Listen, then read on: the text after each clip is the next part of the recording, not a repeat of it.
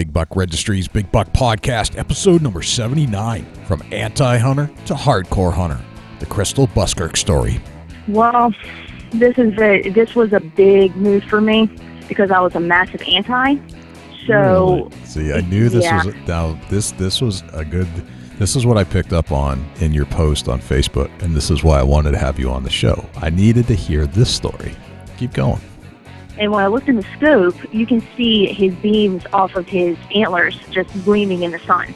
And then my heart started to pound. I'm thinking, oh my God, what if this thing comes out in front of me? What am I going to do? That is the most focused I've ever been in my life. And uh, Isn't it funny how him- how you kind of zoom in on that kind of stuff? it's it's incredible. And me, of all people, I never thought I would have that feeling. Right. So I, I take the safety off the gun and uh, put it on fire. I put my finger on the trigger and I'm zeroed in, on the scope and I have him lined up. So I hear him do this grunt call and I don't remember pulling the trigger. I don't remember lining him up. Nothing. All I heard was boom.